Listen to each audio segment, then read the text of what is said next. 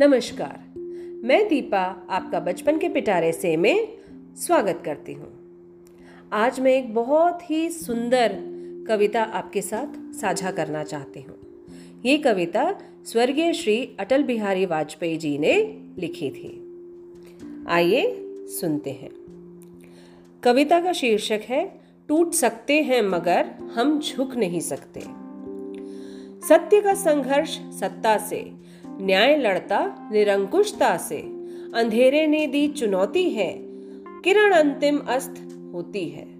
दीप निष्ठा का लिए निष्कम, वज्र टूटे या उठे भूकंप, यह बराबर का नहीं है युद्ध। हम निहत्ते, शत्रु है सन्नद्ध।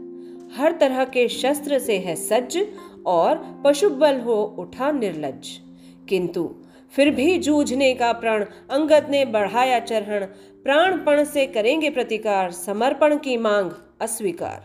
दांव पर सब कुछ लगा है, रुक नहीं सकते। टूट सकते हैं मगर हम झुक नहीं सकते। टूट सकते हैं मगर हम झुक नहीं सकते। कोरोना के इस दौर में, इस महामारी के दौर में, आइए हम प्रण करें, हम अपने घुटने नहीं टेकेंगे, आखिरी सांस तक उम्मीद की लौ दिल में जलाए रखेंगे। आप सभी की कुशलता की कामना करते हुए आज का यह एपिसोड मैं यहीं समाप्त करती हूँ।